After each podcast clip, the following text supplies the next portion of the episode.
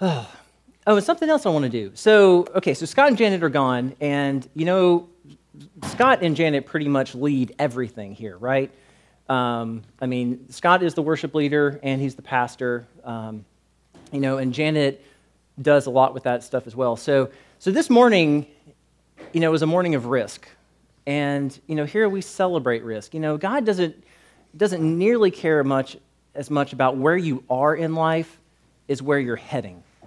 As long as you're moving, as long as you're growing, then he is celebrating everything you do. So for the worship team and for Stacy and coming up with an impromptu communion meditation, I'd just like to give them a round of applause. Just say thank you. Thank you for stepping out. And we just want to honor that this morning. Which is awesome. Any time you take a risk, just remember that. Any time you take a risk, and it's for God, he is celebrating and he is proud of you, no matter what the results are. Alrighty. So today we're going to continue on. We're going through the book of Romans. That hasn't changed. Scott started with the first half of chapter 4 last week, and we're going to build on that this week. We're going to be looking at the second half of chapter 4, specifically verses 18 through 25. So I'll go ahead and let folks start turning to that. And I'd like to share a little story. So in Scott's tradition, as the drought continued for what seemed like an eternity, a small community of farmers was in a quandary as to what to do. Rain was important to keep their crops healthy and sustain the town people's way of life. As the problem became worse, a local pastor called a prayer meeting to ask for rain. Many people arrived. The pastor greeted most of them as they came in the door. And as he walked to the front of the church to officially begin the meeting, he noticed that most of the people were talking to their friends across the rows and were socializing. When he reached the front to get everybody's attention and quiet things down, he just scanned the crowd, and he noticed that there was a little girl, an 11-year-old girl who was sitting up front.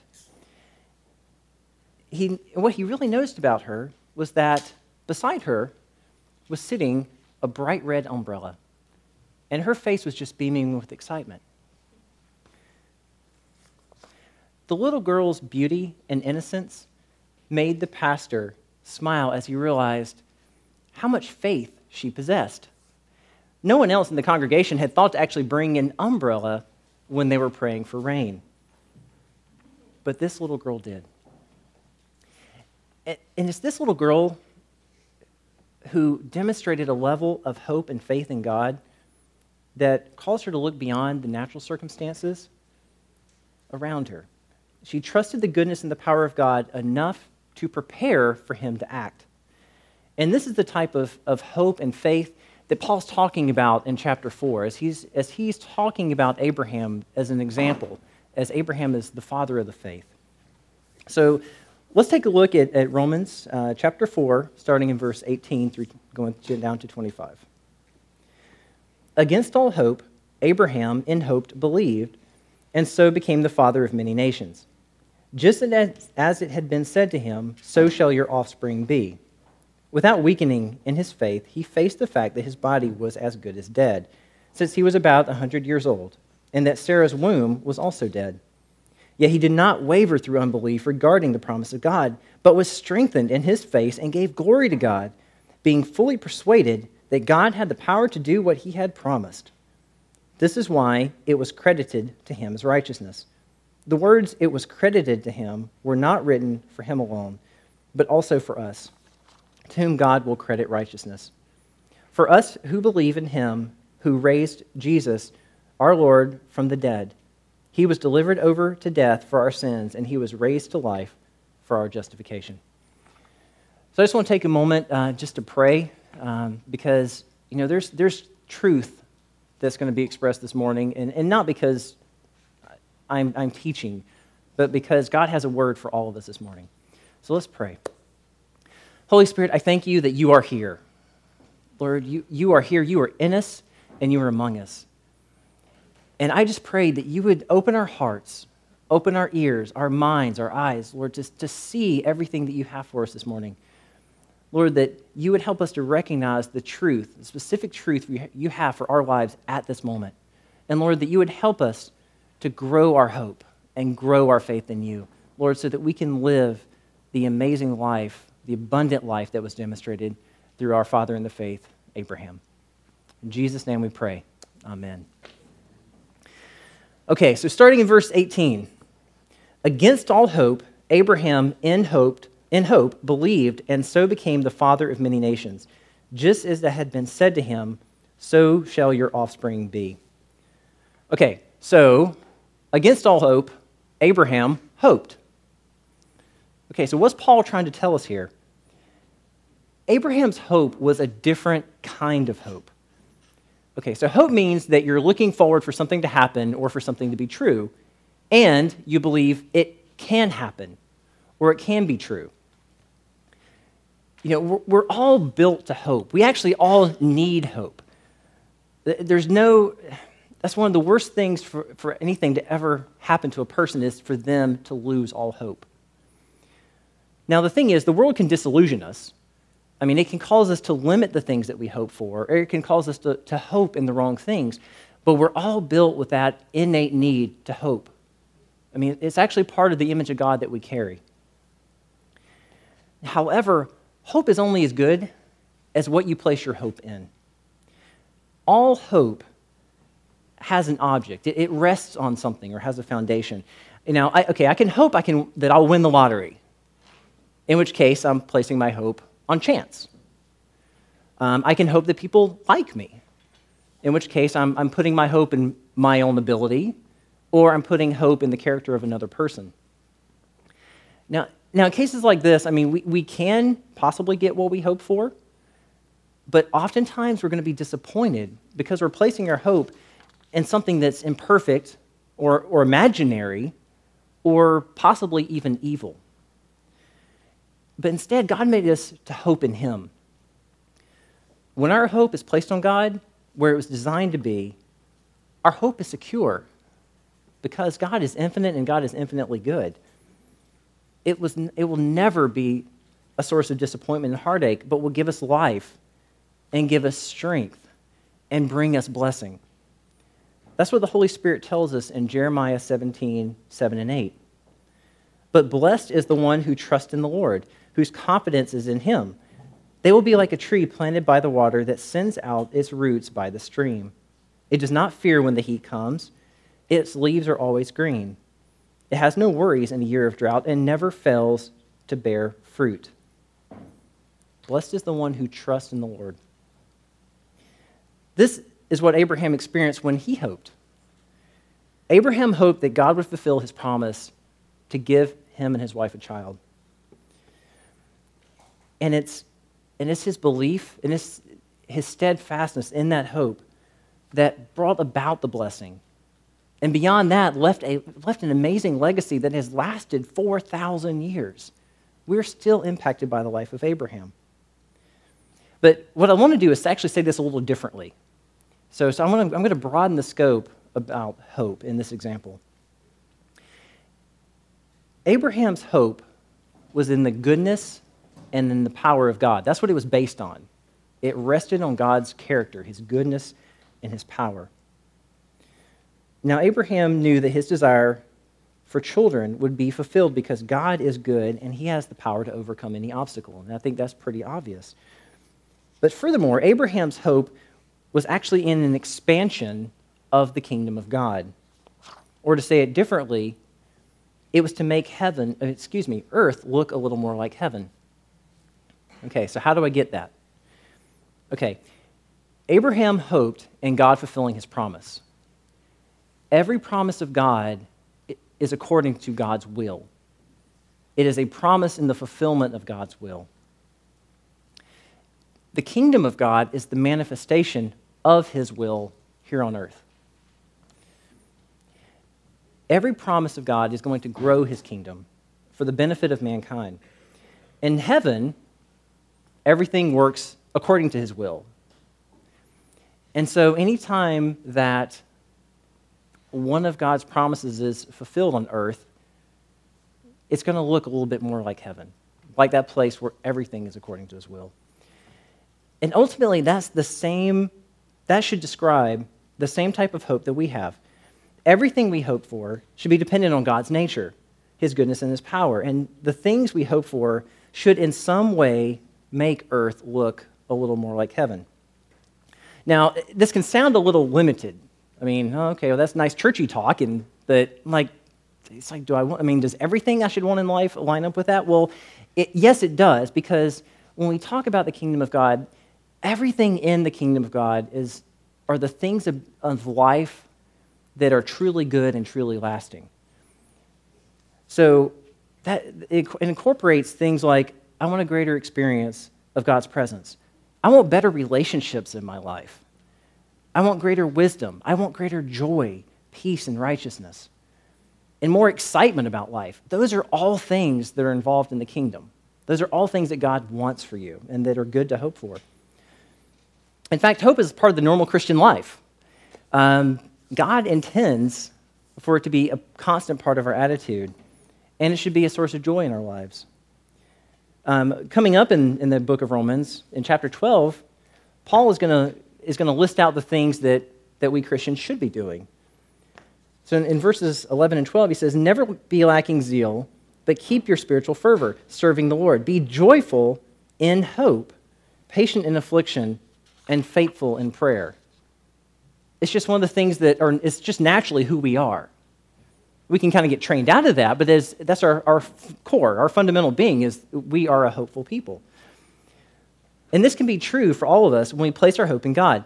Even in situations where the world is trying to beat us down and convince us that we should have no hope, the Holy Spirit has already told us that those are times that God will actually grow our hope if we let him.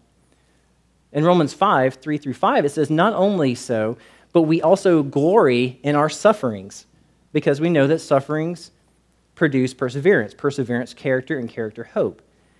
And hope does not disappoint, because God's love has been poured out into our hearts through the Holy Spirit who he has given us." Okay, so the question is your life characterized by hope? And what are you putting your hope in? And by the way, I say you, please understand, I'm talking to me too, and I'll let y'all know about that in just a second. Is your hope based on God's goodness and power? Is everything that you hope for ultimately an expansion of his kingdom here on earth? If it is, then you should actually live with an expectancy to experience the blessing and strength talked about in Jeremiah 17, the joy of Romans 12, and a life free of disappointment, as the scriptures tell us in Romans chapter 5. Now, if it's not true, if you feel that you're not a hopeful person, it's just not part of who you normally are, or if you're not depending on God to bring about what you're hoping for, or if your desires and your dreams don't really align with God's will, then the Holy Spirit is calling you this morning to examine those areas about yourself. Listen to that call and spend some time with God to rethink what you desire and why. Go to him in prayer and meditate on your hopes. Ask yourself and ask him, why do I want these things, and what am I depending on to make them happen? And in the end, he'll reveal these things to you. And you know what? Maybe he'll take your hopes and your dreams, and maybe he'll give you something that's incredibly better than what you had. So I'll share a little story. So this is something that happened to me over the past week or so. Actually, it has been 1 week because it happened last Sunday. We were short one helper with the kids. And I'll say kids, young adults. And so last week, Janet came in and helped me out with the teens and the preteens. Well, okay, so I know that Janet loves me, no question. I know that she is a woman of grace and that she is not looking for faults in anyone. Know that. Know it up here. Okay, what happened was as soon as she walked into the class, in my heart, I all of a sudden felt that I'm getting an inspection from the co-master pastor. I just, for some reason, I freaked out, and I'm like, oh, what if I say something wrong? What if I do something wrong? So guess what I did? I messed up pretty badly. I stammered. I couldn't think of what I was, the points I'd gone over. Before I go into the class, I prepare, on Sunday mornings, I come up with an outline and, try to plan an activity. And, well, you know what? It just all went out the window. And I am so glad that Janet was there because, she helped out a lot and she spoke up and she gave a lot of great truth. And it was phenomenal. But the thing, and afterwards too. Oh, gosh. So afterwards, I felt like a failure. Because let me tell you, I enjoy teaching. I do it here and also as part of what I do, during the week. And it's something that I feel called to do. I think it's something that a ministry that God wants me to take part in. And so I hope to be great. And not for the sake of creating a name for myself or anything, but you know what? I want to see God glorified. And I want to see the people of God turn into the amazing men and women that God created them to be. And I'm grateful that I get to help out in a small way. But at the end of that lesson, I'm rock bottom. I'm just like, Lord, I can't, why do you want me to do this? I'm horrible, it's like, this. I'll never be any good at this. Maybe somebody else should be taking them. And I expressed a little bit of that to Jamie, so she can attest. But then the thing was, okay, I'm like, all right, during the week, God, what's going on? What's going on? And so he let me know that I took this hope that I could serve him well, and I placed it on my ability instead of on his goodness and his power. And you know what? I'm going to screw up. I'm imperfect. And so that was the result. And so the thing was, I had to be honest with the Holy Spirit, and the Holy Spirit was honest with me, and we worked it out. And you know what? I had a great week, because I now actually have the understanding in here, more so than up here, that God's in control. I'm not the one who's going to bring my hopes and dreams about. It's going to be him. And so, you know what? If I have if folks don't get as much out of my teaching as from someone else, well, okay. So be it. Again, we're all growing. We're all taking risks. We're stepping out, and that's what God applauds. So I just say that to encourage you because he'll do the same for you. All right, lastly, when our hopes align with God's will, then we should have faith that God is going to bring them to fulfillment. And that actually leads us into the next section of this passage. Verses 19 through 21. Without weakening in his faith, he faced the fact that his body was as good as dead, since he was about 100 years old, and that Sarah's womb was also dead. Yet he did not waver through unbelief regarding the promise of God, but was strengthened in his faith and gave glory to God, being fully persuaded that God had the power to do as he had promised. Abraham and Sarah believed against all odds, because God is good to his word, and Abraham would be the father of many nations. Okay. At this time, when they actually had a child, Abraham was 100 years old, and Sarah was 90. Could you imagine having a child at 190? Could you imagine raising a child at 190? And just so we don't think that there's something funny going on, because, Abraham lived to be 175, and Sarah lived to be 127. But just so we don't think that they're like the elves from Lord of the Rings or something, that maybe they age differently than we do. No, it says that they were past the age of having children. They realized their bodies were dead. And it was in verse 18, it said, against all hope. In other words, there was no hope by any natural means that they were going to have kids. It would have been impossible, but thankfully, we have a big God. Like Jesus said in Luke 18:27, what is impossible with men is possible with God. Okay, so what are you believing for that is impossible? Do you have dreams that could only come true if God were involved? Awesome. Amen. Okay, so here's an example. Last week, Scott talked about having a building of our own. Oh, we so want a building of our own. Where we stand right now as a congregation is that we pay $700 a month for about 3,000 square feet in the YMCA.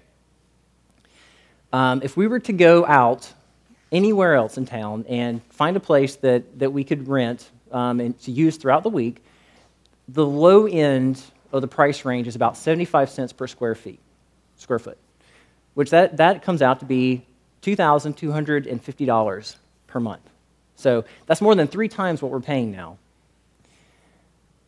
So we have 2 options that, we could grow by 3 times, or we could all give 3 times as much as we are now. But the thing is, right now, as it stands, we can't do it. But now, Scott got up here and he said that, I feel that this year is the year. And I'll take that as a word from God that this year is going to be the year. So the thing is, by all natural means, that's fairly impossible. We've been here for about 10 years, and we're a group of 50, 60 people. So without God's intervention, there's no way that can happen. Not by our power, but by His, everything is possible. And the wonderful thing about situations like that is when we move into that building, we're going to know it was God. And that's the same thing that can happen in your life. If you've limited your dreams just because you thought they could never happen, if you've read or heard about the promises of God and set them aside because you thought that it was just too much, then repent. Repent. We all need to do it. And remember that our Father is the same one who formed the earth. He set the stars ablaze. So just cut the anchors and dream with Him. He wants to do the impossible in your life because you know what? When He does the impossible, that is when you are going to be blessed the most, and He's going to be glorified the most. Okay. When getting this message ready, I felt that there was a couple of things that I needed to address that I consider to be dangers when we talk about believing things and having faith in things, and faith in God to move. Okay, now for those of you who are familiar with the life of Abraham, we talked about what Abraham's faith not wavering. If you're familiar with his life, you may ask, what about Ishmael? Okay, Abraham, I was about to say Abraham and Sarah, but no, just Abraham had a son before Isaac. He had it with another woman. Now, this was after he had received the promise. So in Genesis 16, 1 through 4, it gives an account of this. Now, Sarah, Abraham, I'll just use their names after the Lord renamed them. Now, Sarah, Abraham's wife, had borne him no children, but she had an Egyptian slave named Hagar. So she said to Abraham, "The Lord has kept me from having children. Go, sleep with my slave. Perhaps I can build a family through her." Abraham agreed to what Sarah had said. So Abraham had been living in Canaan 10 years. Sarah, his wife, took her Egyptian slave Hagar and gave her to her husband to be his wife. He slept with Hagar, and she conceived. Okay, again, this is after the Lord gave Abraham the promise. Actually gave him 2 promises on the same thing, that he and Sarah will have a child. Okay, so what do we do with this? Did Abraham... The scriptures get it wrong. Did Abraham waver in his faith? Well, I don't think he did. I think what happened here, because the Romans tells us he did not waver. I think that he just fell into a trap that a lot of us can easily fall into. He tried to help God along. So when we receive a promise from God, from Scripture, through a word from a fellow believer, or directly from God Himself, we often we get a snapshot of the future. Somewhere along the course of our lives, we see a picture of something wonderful that God wants to do. But now the problem is, most of the time when God does that, He just gives us the picture. He doesn't tell us when. He doesn't tell us how. So the thing is, we just have to kind of wait and see and work with Him as best we can. But you know, it's kind of easy at times to get overly excited because you know what? Everything that God tells us about our future is good. And you know what? I don't know about you, but I want good things in my life. And so we can outpace God. We can actually try to like run ahead of him when he's not done getting us there yet, that we're not going to be ready for that. So let's try to take in this. I mean, just to make it applicable, let's take a second and try to get the perspective for Abraham and Sarah. Okay. In that day, what Sarah was suggesting was a culturally accepted practice. Everybody's doing it. It's not a problem. In a sense, it would actually be like using a surrogate mother. So the child that was born to the servant would actually be treated as the child of the master's wife. Also, these are people, Abraham and Sarah, who have yearned for children for years. They're 100 and they're 90, and they still want kids. Now, for people who want kids and they can't have them, that can be a real source of heartache. I mean, that can be very difficult for people to go through. So they're hurting for a long time. And then the Lord has given them a promise that, hey, you're going to have a child. And that was 10 years ago. Like, oh my gosh, Lord, you said this was going to happen. And, maybe they're thinking, well, maybe the Lord's waiting on us to do something. And you know what Sarah's suggesting? I mean, that's, it's acceptable, right? So they try it. And disaster ensues. The servant Hagar gets prideful and causes strife with Sarah. Sarah treats Hagar horribly. Abraham lets her do it. And eventually, his son Ishmael's descendants actually become enemies to the Jewish people, who were the descendants of the son that God eventually does give him, Isaac. All because of one decision to help God. So the thing is, sin can have far-reaching consequences. But what do we do? What do we do in this situation? How can we tell if God is really opening a door or if we're actually just distorting the situation? Okay, first, ask. Go to God in prayer and see if you're making the right decision. Then listen for his response by any means that he wants to talk to you. And now the second is, look at the situation. Is there some wrong thinking involved? Okay, so the first thing, if you remember back to the passage, it said that Sarah said, basically that the Lord has kept her from having children. Does the Lord make someone barren? I'll argue no. The Lord gives life. He doesn't steal it. He doesn't do that to people. So she's questioning the goodness of God. And then the second thing is, she's suggesting that her husband sleep with another woman to have a child. Yeah. So the thing is, in this situation, so she has a wrong idea about God, and they're actually suggesting that they sin in order to bring about God's will. If either of those things are ever happening going through your mind when you're trying to make a decision, stop. Just stop. It's not what God has for you. God has a different and a better plan. Okay, the second thing I want to bring up is basically, what is it okay to believe in God for? Okay, so let's just take three people. First person is, say you have a mother. There's no food in the house, there's no money, and she's having faith that God is going to provide food for her family. Okay. Next situation, you have a man. He and his wife are having huge marital problems, but somebody gives him, a word from God, and he gets a download from God directly that God's going to intervene and fix their problems.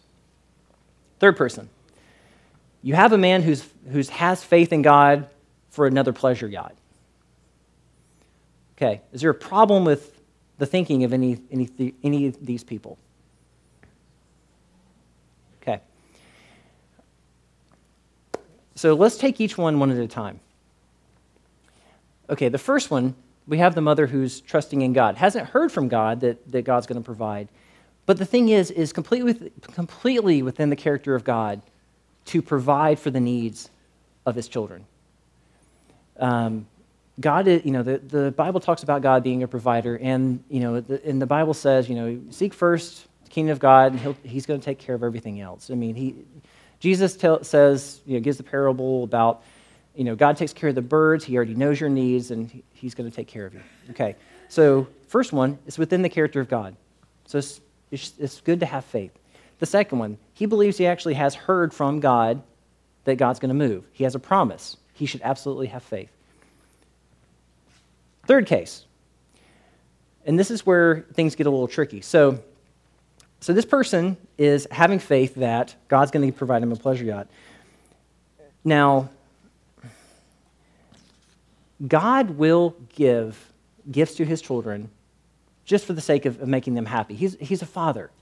Just like, I will do things for my daughter just for the sake of making her happy. I buy her toys.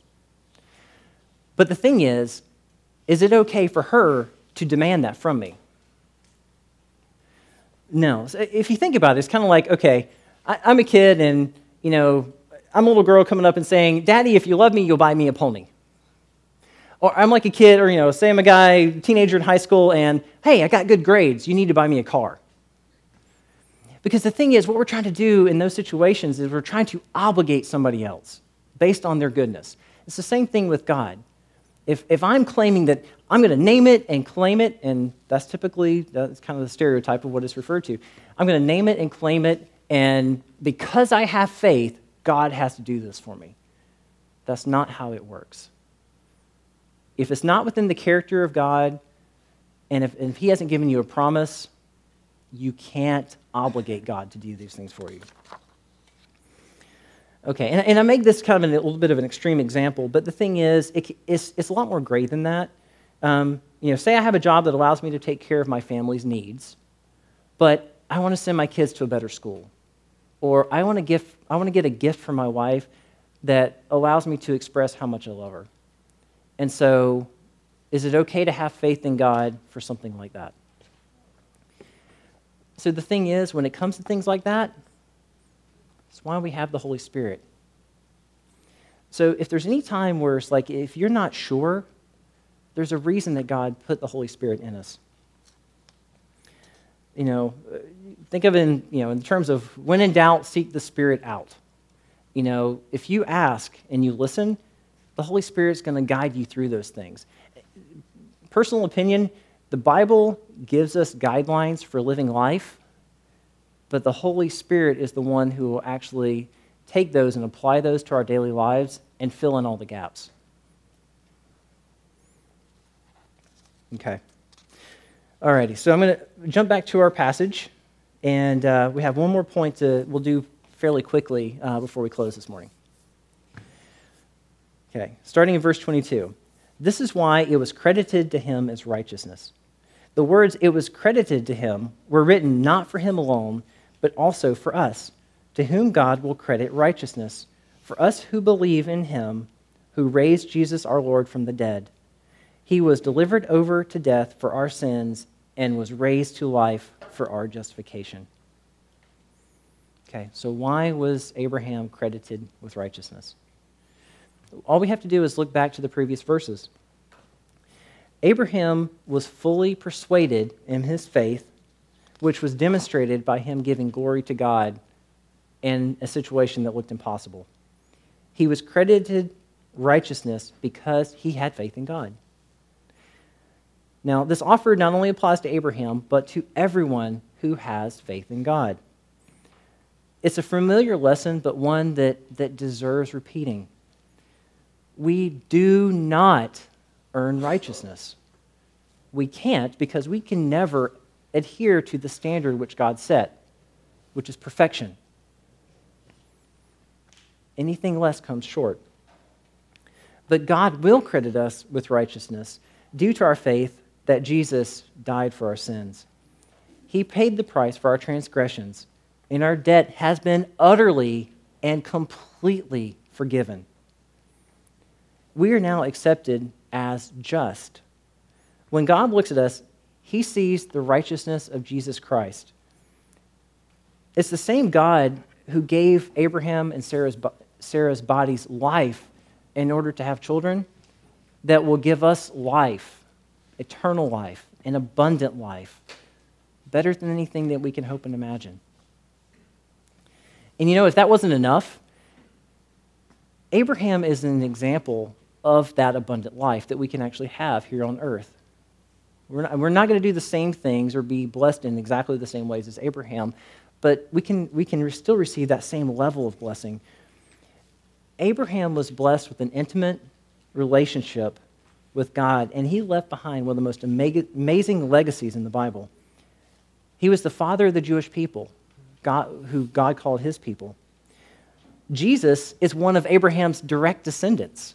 He's like Jesus' great-great-great-great-great-great going on granddaddy. God included Abraham's story in the Bible as an example to every believer. You know, God he even named the place where all of the people who died, you know, where before Jesus came, their souls went to a place named after Abraham. It was called Abraham's bosom. And God even called himself by Abraham's name when he referred to himself as the God of Abraham, Isaac, and Jacob. I mean, think about that. You know, how awesome would it be if God told the world, you know, I am the God of Ray, of Tanya, of Tyler. That you are that important that he thought that much of you in which to even call himself by your name.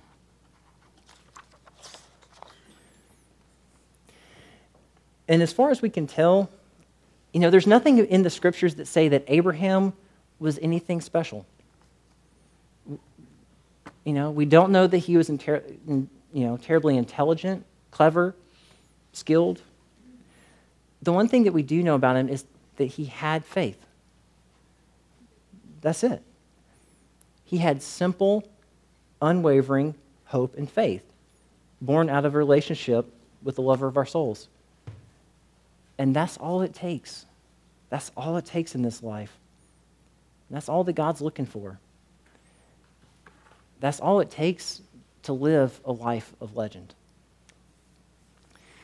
So let's go take a moment to pray, and then we'll have the worship team come back up for a couple more songs. Oh, dear God, I just pray for everyone here, Lord, that you would please help us to walk in the faith and the hope that Abraham had. Let us not waver. Let us just simply depend on you. Let us just, please, just connect with you in that same way, to have that intimate relationship with you. And Lord, we just give you our lives. Lord, do with us what you will. Because Lord, we know that anything that you're going to do is going to be great. So Lord, we just trust in your love, and we trust in your power, and we just pray, Lord, for your kingdom to come, Lord, for earth to come to heaven, Lord, and for you to be glorified. And we just thank you and praise you. Amen.